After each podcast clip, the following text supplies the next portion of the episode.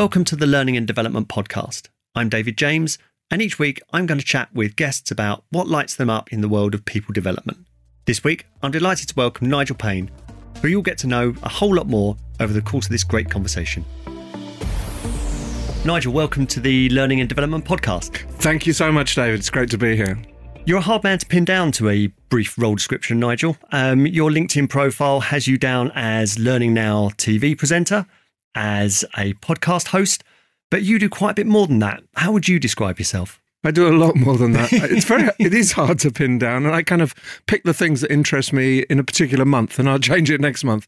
But I, I actually teach. I teach on a doctoral program at the University of Pennsylvania in Philadelphia, and I work for the University of Chicago, Chicago Booth Business School, at their London campus.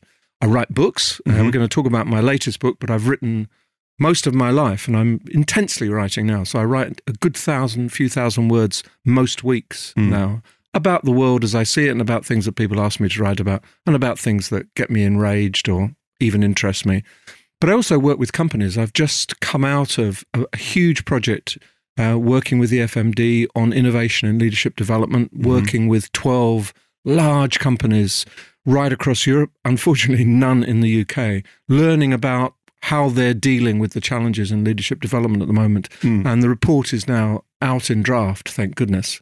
And eventually it will be published. And there's a magazine journal feature coming out with it from EFMD. So that kind of stuff. I work with individual companies as well. And I Mm. do work with executive teams. I do coaching, particularly increasingly for younger people coming through the industry or coming through an industry Mm-hmm. um, even young entrepreneurs, trying to help them guide themselves and work out what they need to do to flourish in this kind of crazy environment we live in. I do a lot of stuff, it's true, which is maybe a strength, maybe a huge weakness. I'm not sure.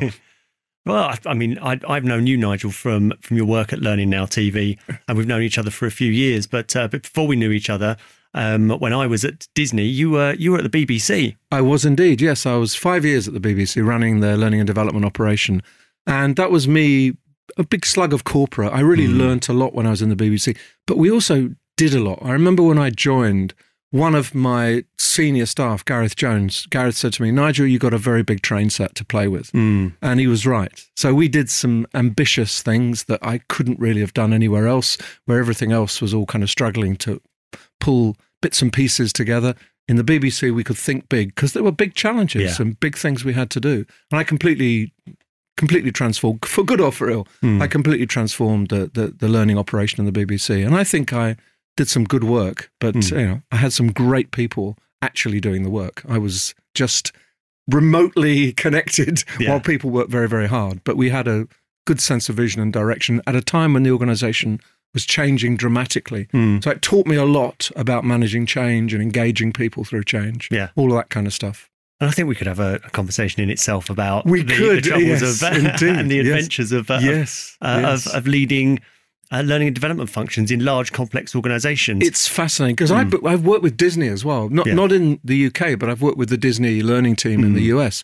What an excellent organization. They know what they're doing. Yeah. Really professional and very, very nice people. Mm. So I, I know the kind of world that you were working in. And it's it's exciting, but it's very challenging. Yeah. Disney is very, very demanding of everybody who works for the organization. yeah, indeed. As you all know. Yeah, yeah, exciting and challenging in uh, in the, in the same regard.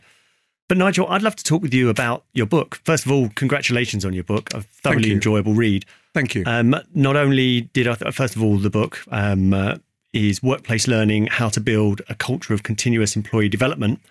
It's both a fascinating read, bringing to life um, a lot of prior thinking, authors from across different decades. I'm not too ashamed to say that a lot of those authors and references you mentioned I'd never heard of back in the day when I was uh, earning my stripes and learning about learning and development or training and development. Books were limited in, that I could see to uh, ADDIE, to to assessing, designing, delivering um, training programs. Um, you mentioned you've written uh, plenty of books, Nigel. Um, with this one, what what were you hoping to achieve? I always write my books in a in a rage in a Hmm. way, and the the rage behind this book was that the term learning culture was being banded around by people who, I- modestly I'll say this, but who did not know what they were talking Mm. about and had no sense of that history where it all came from from the eighties. And there was some very good work done in the 80s, but it didn't really lead to anything. Mm. So I thought it was really about time that someone went back to the 80s, tracked the journey, looked at what was happening today, and tried to help other organizations and other individuals get their head around the idea of a learning culture and thereby having better tools and better ideas of how they might build one in their own organization. So that was the logic behind it. And I did it when uh, learning culture was kind of modest. It's now everywhere. Mm. You know, I, I, I, today, this morning, I read a post by Nick Shackleton Jones where he's teaching other companies how you build a learning culture. So I'm, oh, I didn't even know Nick was teaching people mm. how to build a learning culture. So it is everywhere, but I mm. want it to be the right kind of understanding of a learning culture so people do a good job. They yeah. don't do a kind of rubbish job. Mm. And we end up back where we were in the 80s, where it all dies a death mm-hmm. in three or four years' time. So the book has a it's a it's got a mission behind yeah. it, in it, if you like. And in the introduction, you describe how many of the ideas in the book will seem beyond the hopes of L and D professionals yes. in organisations where the environment and culture are not conducive to a learning culture. I see this and hear this all the time. So, what can we do about this if we see uh, if this is our context that that we we don't have an environment or stakeholders who are ready to engage in this conversation. It's true, and if you're in transactional L and D, if you're an order taker, then to have the aspiration, oh, we're going to build a learning culture this year. No, you won't. No. You just won't do it. It's it's more complex than that. But the, the key thing for me is the starting point is you've got to know yourself and know your organization. Mm. So you've got to look at the blockages. And what I'm trying to say in the book is if you just focus narrowly on learning and it's all about learning, learning, learning, you miss the whole point. It's about culture with a big C as it is about learning culture. And therefore, you have to understand the nature of the culture and you have to understand the blockages which stop you moving forward. Mm. And I've outlined some of the absolutely fundamental ones, like trust. Yeah. If you are operating in a very low trust organization, no one respects you, no one trusts you, no one trusts each other, then you've got to fix that, or at least mm. go some way to fixing that before you can begin to get at the kind of essence of a learning culture, which for me is not about individuals learning. That's okay. And that's obviously important, but it's about sharing. A learning yeah. culture is where people take information from outside and from inside, share it really, really quickly and turn it into action. Action is my my my closing point. You don't take action, you haven't got a learning culture. You've just got a nice lot of things going on which may feel warm and fuzzy. Yeah. I'm about action. And so many people who talk about learning culture forget that little bit. Mm. Oh, yes, action. Oh, sometime down the track. No, no, it should be at the beginning of your debate and your discussion and your priority, really. Mm-hmm. Better action. So, Nigel, who then decides that they want to embark on this journey uh, of becoming a learning organization? Is it the, I mean, I think it's a cop out a lot of the time to say, well, it's got to start from the very top. It's got to be the CEO or the MD. But a lot of the time, a company culture is the embodiment of a strong character, which may be the the figurehead there. Um, so where do you stand on this? And, and and is not having the ultimate buy-in by the MD or the CEO an absolute killer here? Eventually, it will be, but not to begin with. You know, the idea that the CEO is all seeing, all doing, all knowing, mm. and that you wait for the word to come from on high before you can take action is crazy. Mm. I think that you can start to build the conditions, you can start to share the evidence, and you can convince people through the organization. And it may be a long time before it actually percolates upwards, mm. if you can hmm. percolate upwards, till it gets to that top bit. But that doesn't stop you doing stuff. Yeah. And the key to me is not to say, isn't it wonderful to have everyone learning? Who cares? Mm. No one cares. What you've got to say is, wouldn't it be better if we could take better decisions, move faster, have more ideas, be more innovative, have people cooperating and working together? Very few managers, unless they're kind of psycho, would say, why would we want that? Yes, they want it, yeah. but they don't understand the dream, if you like, is clear, but how you get to the dream is not clear. That's where the role of L&D, the ability to frame it and to offer solutions and Mm. processes is absolutely critical. That's that's what you've got to do. So no, don't just because you've got someone who is indifferent. I think you've got someone who's deliberately hostile and wants to, you know, screw everyone the entire time. Probably find another organization. But you've just got someone who's got lots of other issues and lots of other problems. You can make the case and you can build a very, very strong case. And if you couldn't, you shouldn't be doing it. Yeah. If you if you can't see the benefits, the business benefits to the organization, you shouldn't be doing it. It's not about nice learning, it's about hard edge business Mm. benefits. And going back to what you said before about uh, about action, it's about doing enough of the right stuff. And then for me, it's about focusing and having conversations on outcomes, not the activities. Too Yes. much of the time, we're talking about programs and content. And when we're talking about programs and content and we don't have engagement, then I've heard excuses such as, well, our people don't like to learn, our people don't have time to learn. And then you've got all of the the the caveats and the ways out of of of a, um, a learning solution. The reasons why learning solutions fail, such as, well, the manager didn't um, uh, didn't support the learning, the learning wasn't taken back to the workplace, all, and all of that stuff. For which me, I think, well, how fragile are your solutions? Solutions in inverted commas, if they fail at the first hurdle when I hear you talking about action and then you're talking about um, you know, hard edge, we're talking about supporting people with the reasons they're at work and the reasons they want to be better and not just about the engagement in the learning and development offering. I right? Absolutely. Yes, it, it- of course. And in some ways, that, that comes second. That, mm. that when you see the benefits, the business benefits, you go backwards and say, oh, right, okay, there's, it's worth engaging with these people. But up until that point, it's all about focusing on the change you need to see in the organization. Mm. We made this mistake. This didn't go well. We lost this customer base. We didn't understand this issue. We didn't understand why this product was failing. Right. Okay. If we understood these things better and we took faster action, would that be a business benefit to this organization? Yes, it would. All right. I can help you with that process of solving those problems. Not I can generate loads of learning in the organization because fundamentally no one cares. Well, you're talking about solving business problems You rather are. than justifying the investment in learning Exactly. content and programs, which Exactly. are two very different things. Completely. And of course, if um, we see the posts every day on LinkedIn and on Twitter, and when you say, well, the, the prerequisite to having a successful learning and development function or a learning organization is senior level buy-in. And I think that what what what we're discussing here is, yeah, but that's not that's not going to be just magic to you. You're not going to be provided with the the currency, the credibility, the the kudos to just be told, right, you've Nigel, you've got my backing from day one. Let's let's invest more in your programs. It's about speaking the language of the business, doing something that actually matters, and then taking data and your metrics that matter to the business to say, hey, look, I've been doing this over here, and we seem to be benefiting as an organization. I think that we could do more of this if we can we have a conversation about what this would mean.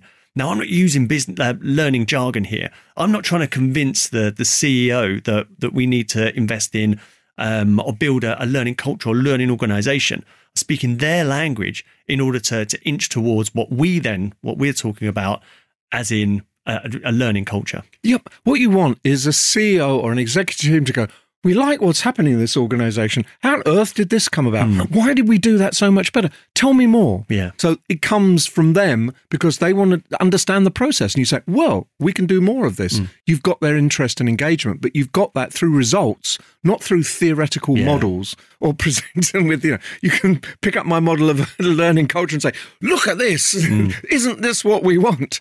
But, yes, it may be, that model may be very, very useful to an L&D team, mm. but, you know, I would keep it quiet. You know, I would focus on some real issues in the organization, bad behavior, mm-hmm. lack of transmission of ideas, people hiding blame or blaming other people, hiding mistakes, uh, lack of communication across departments, all the things that hamper organization. That's the area to focus on. Mm-hmm. Everyone is willing to talk about those things. Don't just talk about learning culture models. No. no. There are three different models we could approach with chief executive. they don't care. No. They don't care. Right. So let's let's take a step back then, because Okay. what, what we are talking about are the the conversations that that we might be having, and of course, you know, you you and I have sat in very senior roles in learning and development, and I would, and I've argued for a long time that when you're exposed to board level conversations, you change the way you think about learning and development. It's much less about delivery and much more about outcomes, but I don't see a lot of L&D departments with the remit, the currency or the skills to change the culture and yet so many say that they need to. How do we get past this initial hurdle? That's a very, very good question. And I guess there are kind of three or four ways that they, they've got to. The first one is you've got to understand the nature of the organization. So you've got to you've got to get out there and talk to people. You've got to understand the blockages. You've got to understand the frustrations of their of, of those people's lives, what drives them crazy, what makes them leave, what deeply, deeply inhibits their ability to do their best.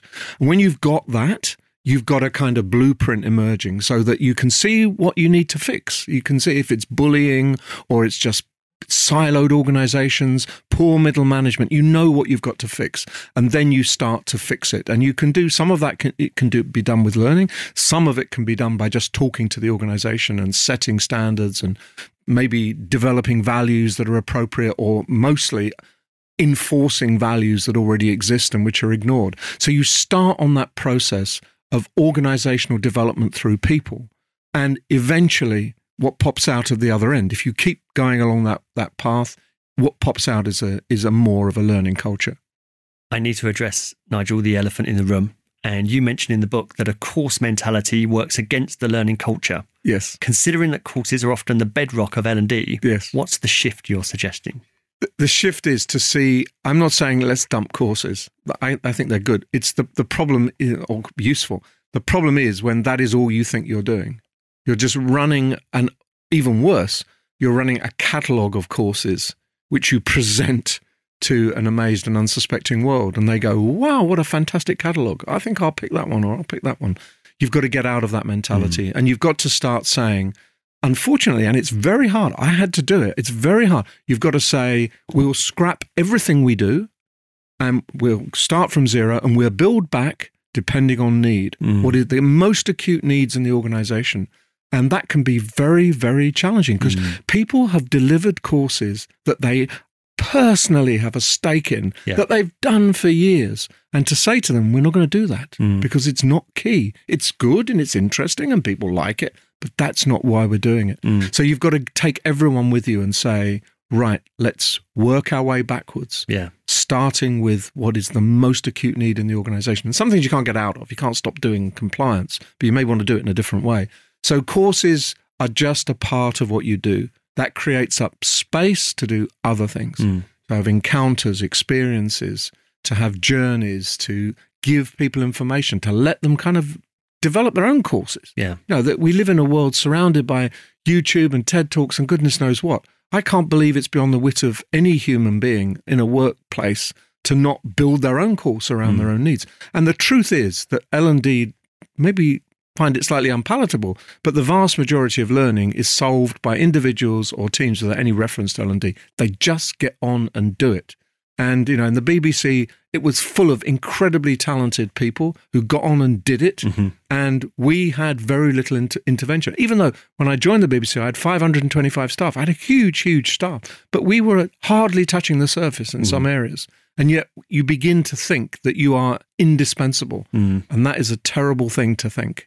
you are not indispensable. No. So get out from behind the, the course's barricade and work out what are the key needs and how you solve those needs. Mm. And you know, the, the program I've been working with in, in Europe with some big companies, big companies are dropping all of their leadership development because it's just not fit for purpose. Yeah. That is very hard for the, the whole team that have been together for years often, the organizations that they've worked with for years and say, we're going to rethink this.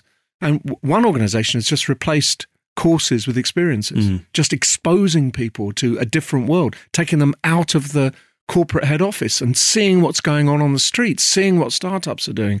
Think about new markets, think about the ways they work, mm. and then pull that back into the organization. What did you learn? How do we spread that around? How do we build initiatives? That's not a course mm. at all. And eventually that might complement courses.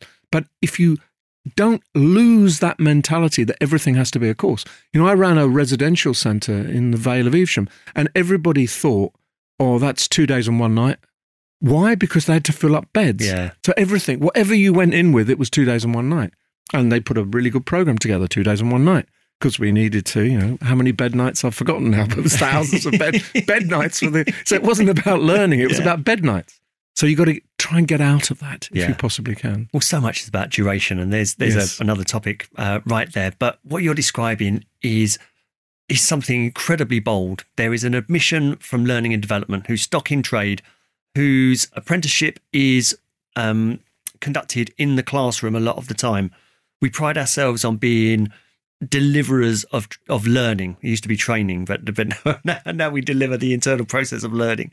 Um, and, and what you're what you're saying there is that this stock in trade, this this skill that we've honed after all these years, and what we've trained our stakeholders, not just as individuals but as a profession, to to take as our as our offering, is to be sidelined a little. Yeah, as, as you say, I mean, I, I'm careful with my languages as well because it's not about putting putting the course to bed but it is about recognizing that that if we know what people really do need help with in our organizations whether they're crying for help or not then we can we can guide and support them as and when they require which can help them with their performance and results and the organization with its capability. But i don't I, I was about to say that I don't think we really believe that we've ever been doing that with courses, but I don't think that as a profession we're as mature now. There are some strong voices that we read and we, people that we know who have been calling this out for a long time. But as a profession, are we ready? Are we aware that our stock in trade, the course, or and e-learning when when we're blending, is another conversation we can have. Um, isn't really doing the job that that we are in organisations to do. Yep, I think that's right. There's a much bigger job. And it's a recognition as well that people learn in all sorts of different ways. And that sometimes performance support, what people want is a checklist mm. or an answer. They don't want a course. And it's also to recognize that huge amounts of learning takes place by just being in a in an organization and talking to someone and saying, hey david you know i can't do that. David what did you do last week? And to, if you can facilitate that and open up some of the blockages mm. and there are in many organizations don't talk to him get on and do yeah. your job. If you can just open that up create the free flow of knowledge and support you are doing a huge amount to create a, a bit better learning more more comprehensive learning. Because after all even if you have a plethora of courses and the biggest catalogue in the world, you're only giving people relatively few hours in their working year. Mm. And what we're talking about is a few hours in their working day. Yeah. It's it's moving learning and work not only a bit closer, but so they're almost indissoluble. Mm. So that learning is work and work is learning. That is the future because we need to learn so much more yeah. and we need to believe in ourselves as learners. And that, that one aspect of a learning culture. Those organizations that have succeeded, every single person in that organization is not afraid. Mm. They know they can learn and relearn. And one of the problems with resistance to change is people, it's fear yeah. that I can do this. I don't know whether I can do anything new if you're in a learning culture, you have no problems with that at all because you're used to taking on new challenges. You're used to working with, you know, young David over there for a half a day to get myself to a different skill base or to help me on a, on a different pathway. That's just second nature to you. That's when I think learning becomes really exciting in, integrated and ingrained in business and not something separate out there where you go down the road or sit sit in your lunchtime you know, on a computer screen, tapping through whatever it might be. It's got to be integrated. Mm. That's the key. Now, there is the risk that we're sounding like um, that we're so far detached from the realities of people in learning and development, and maybe we're a little bit bonkers. Um, I've been told. I've been told that. but I think it's really important to to recognise that you don't have to throw the baby out with the bathwater. No. Start again. Tell your uh, stakeholders that there's no more training from now on, and that we're going to do things a different way. But bear with us because uh, we've got nothing at the moment. We'll build it around you. It's it's it doesn't have to be um, all or nothing. That that traditional is dead and uh, and digital's taking over and, and all of that stuff. It, it can it can be iterative. It should be iterative. It should be based on what works rather than necessarily what can be done. What you want is your dream of what you want to achieve. You, have got to have that vision. Mm. You've got to have that not idea in your head about the kind of organization you're trying to build. Mm. And then you work out what are the first things you can do while leaving most everything else in place. And mm. then the second things, and then the third things. And how do you judge what's most important? The things that will make the biggest difference with the least effort on your part. Yeah. And just keeping your staff with you. Because the last thing you want to do is be the, the head of a learning and development where everybody hates you in learning and development. You know, the rest of the organization might think you're all right, but your own team Mm. d- disown you because they think you're trying to take away their jobs. Yeah.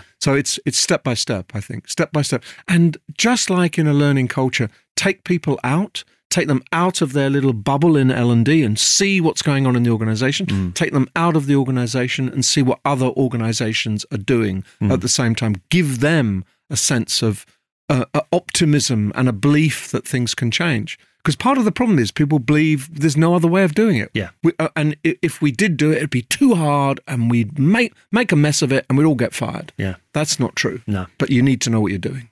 Well, the good thing about uh, your book is the the richness of the case studies, um, and there's one in particular with Naomi Lockwood, where um, which really brought this to life to me.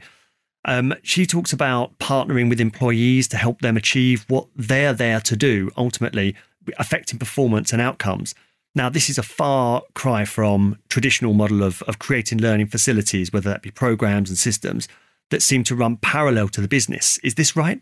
Yes, Naomi is a classic example of an L and D leader who came in and saw everything that she didn't want to happen in the learning operation. Very strong, course focused, catalog focused. And what she did was the first thing she did was talk to staff and find out what they really wanted and what needs they had that weren't being met. And then she worked back from there and tried to take her team with her. So she did everything that I think everyone else should do. So if you read Naomi's case study, it can be done. And she, she's in a very traditional, very straight-laced organization. It wasn't a kind of wacky, you know, startup or anything like that. It was, you know, Cambridge education. They've been around hundreds of years and are not renowned for you know, going around doing crazy things. They're very solid. They they need to do things in a very systematic way. But she managed to convince the entire operation that they had to shift, and she did a remarkable job in the time that she was there. Mm. You mentioned there that uh, that she brought her team with her. Now, I have a lot of conversations with learning and development leaders. I have conversations with um, HR directors who say that they are looking to recruit learning and development people, but they don't seem to have the skills required today. Now, the Towards Maturity benchmark reports back this up. There's a there's a spidergram in the in the reports that have been for the last five six years that I've seen, and what they generally say is learning and development are strong in the traditional areas of uh, training delivery, of teaching and assessment, of um, learning administration, and then on coaching and project management, and pretty much weak in every other area. Now, the weakest areas in this year's benchmark report seemed to be data analytics, supporting performance, and digital content development. That sounds like there is a gap between a, a quite a big gap between what the a profession needs right now and what's being recruited, and the the skills, the the traditional skills that are relied upon. Now, that that says to me that that's a gap that needs to be bridged. How, in your opinion, how do we go about doing that? I, well, I think first of all that the idea that you have to do things to people or they have to wait until someone does something to them is got to be blo- blown up part. That every single person L&D has a responsibility to stay in touch with what's going on, Mm. and everyone has got access to the tools that will help them move forward in all of those areas you've mentioned. So I don't want any of the kind of oh, it's not fair. Uh, you have a you have a role in building yourself and not being the you know, the cobbler's child. Mm. You start your own learning journey. You talk to people who are in those areas. And things like digital content development, sometimes what you need to do is have the right skills to be able to buy in someone else's digital content skills and not think that everybody has to be able to do everything. You know, there's plenty of small players out there, lots of gig workers, people who will come in and work with you on a project and do stuff for you and then go away again. And they're very happy doing that and they can be incredibly useful. You don't have to buy in a huge, great, expensive digital content factory in order to be able to deliver successful uh, digital content. You've got to think what you need and, and build it slowly. You need a learning ecosystem, not an LMS, for example. You know, if an LMS costs a fortune, just get that ecosystem right and then work out how you pull in existing digital content. For example, there's a massive amount of open source material out there. Just go to iTunes U, iTunes University, and see what there is.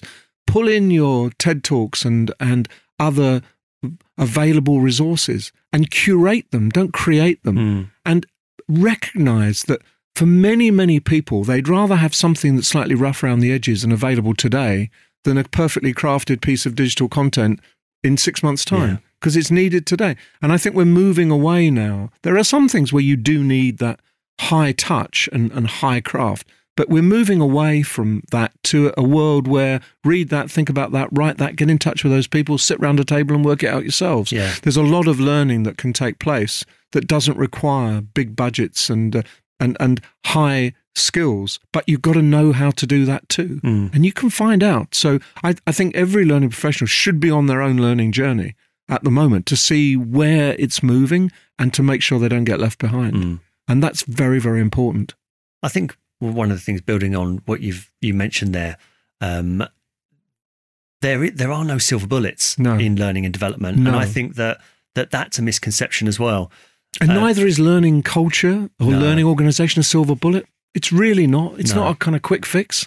That's it's a work in progress. It's a work it? and it pops out at the end. Yeah. Yeah. I mean, you you strike me as uh, someone, Nigel, who is always challenging yourself. I mean, you're active on social media. Yeah. Uh, you run your podcast. You're the presenter on on Learning Now TV, uh, as well as what other people would recognise as uh, a day job. Um, if you had, I mean, and so and I'm recognising that as um, as a way um, in learning and development by just trying stuff. We broaden our skills by not perhaps seeing ourselves or pigeonholing ourselves in a traditional sense is that was that a conscious effort for you and i mean and, and what's that delivered for you I'm I'm I think I'm insatiably curious and I, and I recognize now that I was as a child and I I used to quite literally get beaten by my father because I take things apart and he hmm. would go absolutely crazy. He never said, "Oh, how lovely that you're investigating this machine." It was always, "You've broken it and it's new," or "You've broken it," and I and I, and I, I did have a habit of taking things apart and getting them back together again. Apart from this one little bit, which I just couldn't work out where it went. But I, I, I ha- and that's kind of what I'm doing now. I'm take, I'm still doing that. Uh, even now, I take things apart. I love taking organizations apart, taking technology apart, and understanding how it can be re reassembled. What has it done for me?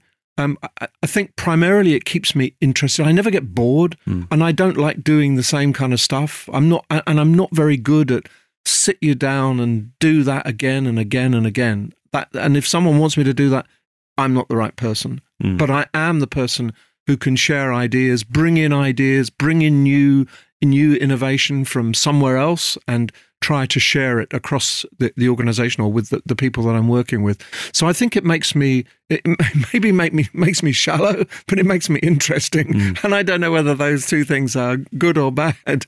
You know, I maybe should have specialized in my life and become a world expert in one thing. But I do know a lot about a lot of things, and I mm. do feel that I've got my finger on the pulse of what's going on in L and D. And if I didn't, I probably would leave Mm. because if I haven't, then I I would feel very find it very difficult to work with anyone not knowing what the earth is going on or where it's all going. Mm. So there's that advantage. But uh, but I, I- I do think, and what gets me up in the morning, I do think what's going on now is so interesting. Yeah. You know, I think there's a real chance to make learning the heart of modern organizations Mm. because they can't survive without upping the velocity uh, and, and the, the means, the way of learning. And Mm. to me, that's very exciting. It's like my whole life, I've waited to be someone to say, you know, you were right 30 years ago. Yeah. and and uh, being ignored, abused, pushed to one side. Suddenly, we're right in the heart of it. And this is a unique opportunity. Yeah. And we if we blow that, we're in, you know, I think that's crazy to, to do that. So this is a great time. I don't want, I don't want to stop working. I want to see this thing moving forward because it is, it is like a juggernaut on the move now. Mm. And I, that's very, very exciting. I, I feel that too. I do feel as if learning and development is at a tipping point, uh, one in which um, we will truly have technology uh, support us and um, to do some of the heavy lifting for us. Um, but there's the other side of that when I read um, people like Guy Wallace on LinkedIn who talks about he's been doing this stuff since the late 1970s, early 1980s. So that's when I when I kind of think is uh, are we too ingrained to make the change? But then I also look and think, well, we we won't hold on to data for forever inside learning and development. The our business leaders are going to take a keen interest on how the um, how people are employed in order to affect business goals. So so so I'm kind of tempering my my my my optimism whilst also recognizing that that this might actually be taken out of our hands. Now, to lead that into a question, in your book, you mentioned that technology is an essential component of a learning culture. You've already touched on this a little bit by saying that that um, one single technology system such as the LMS perhaps isn't isn't going to be fit for purpose. We might need to look at the ecosystem. Um, what in what other ways do you see technology being used differently from the the traditional approach of perhaps say an LMS filled with e-learning? Goodness me! If, if that's the vision, let's all go now. lock the door, turn off the lights, but and lock the common, door. Isn't it? I mean, it a lot of people common. saying, you no, know, we've, we've outsourced yes. online learning to yes. a vendor. Yes, that's absolutely true. Uh, the the way that I think technology is important is it does a number of things brilliantly. One is it brings people together, mm. so that it, it, it is a way of having very useful synchronous and asynchronous discussions in, in uh, and some of those things in real time and problem solving in real time and you've got to make use of that communication mm. setup. The second thing is that, that if you are sharing, you need to store something. You need to have a place to store. Mm-hmm. Have a place where people can go to and look in the drawer, look in the cupboard, and not have to reinvent the wheel constantly. And the best way to do that is in technology. And thirdly, it allows you to move, move, move much mm. faster. So it allows you to build stuff, distribute it, get things moving in an organization, regardless of where they happen to be. And I don't even think that this is inapplicable in an organization where everyone is in the same building. I still think that you have to have a really rich technology environment so that when you're ready, when you need, it's all there for mm. you, and not say you've got to be here at twelve o'clock. Oh, you've missed your chance; it was at eleven fifteen. All of that stuff. So, uh, and just understand the way technology is changing the world. You know, it, it's beyond, really beyond my comprehension that organizations watch everyone walking down the street with their mobile phones, sitting on the tube with their mobile phones, and they come into the organization, they're told to put them away and you can't have Facebook. Yeah. Uh, here's your company phone that's crippled and you can't go on the internet. And they think that's a good idea. Mm. You know, basically, we've got to catch up with the way people experience the world outside the organization yeah. and bring it in. And learning is a good way of doing that because people are sharing and learning and doing all sorts of things online which they weren't able to do in before they had mm. before that essentially before they had smartphones 2007 was the iphone yeah it's not long ago really you know i, rem- I, I, remember it you remember mm. it and it's going to go much much further so we've yeah. got to, in some ways we're aligning the outside with the inside and mm. then going back outside and seeing how that that, that influences things mm. certainly um, I completely agree with you and to to build on that um, with regard to learning and development, what I see as one of the biggest blockers for us as a profession is that we don't think big enough as far as technology is concerned. We look at the the systems and content that we have in house, and we think of ways that we might package that up or get that out to people, rather than thinking about the ideal situation that we would create for people experiencing friction, challenges, and unfamiliar situations in the organization that aren't able to to perform and deliver the required results that they are trying to gain and then think how how best can we support them? How best can we make sure that our intervention works? And how do we scale that for the benefit of everybody else? I think that we limit ourselves with what we have rather than just completely thinking what do our people really need yeah. in service of what they're here to do? And what are our people doing that we could learn from, amplify mm. around the whole organization? What little group over there are doing brilliant stuff, and all we need to do is amplify that. Yeah. And we've got an amazing result. Yes, quite a bit of humility, mm-hmm. a bit of a bit more listening, a, a, bit of understanding the way people solve problems because we are problem solving beasts. Yeah. And work is one long problem solving activity. You just go, how do I do that? How do I get around this? How do I how do I fiddle this? You know, how do I get that person to agree? And some of those insights are rich mm. and could be pushed across the organization, and some of them aren't. But you've got to focus on the ones that work. Yeah. Well, Nigel, I think problem solving beasts might be a great title for this podcast. Um, but it is I think a, a very good time to uh, to wrap that up. Uh, Nigel, thank you very much for your time. If people want to, to find you, it seems as if you're in many places. Um, how best should people reach out or find what you're involved in? I'm luckily enough, I spent my life hating my name because it was so slightly unusual and I wanted to be Peter Smith and, and not be stand out. But actually, I, my name stands out. So just Google Nigel Paine, uh, nigelpaine.com. You can get into everything there. The book is available from Kogan Page if you're interested. It's called Workplace Learning How to Build a Culture of Continuous Employee Development. And I'd love you to get a discount on the book. And if you put in the code Friends of Nigel, that's all one word. It's corny, but it works. You put that in, you'll you'll get a, a discount on free postage and packing. If you're interested in the book. So please get in touch. I'm very, I literally am very easy to find, and uh, I'm very happy to talk to you. Great, thanks, Nigel. I would wholeheartedly recommend the book. Uh, it's written by somebody who knows how learning and development works in organizations, the complexities. It's not an oversimplification. There are no silver bullets. They, you feel the bumps in the road in the uh, in the case studies. Uh, so so I'd say is, uh, is do yourself a favour and invest. But uh, all's left for me to say, Nigel, we thank you very much for coming on the podcast, and we look forward to speaking to you again soon. It's a huge pleasure, David. Thank you very much. I hope you enjoyed that conversation. Selfishly, I know I did. If you'd like to get in touch with me, you can tweet me at David in Learning, connect with me on LinkedIn or on Facebook, for which you'll find the links in the show notes. Goodbye for now.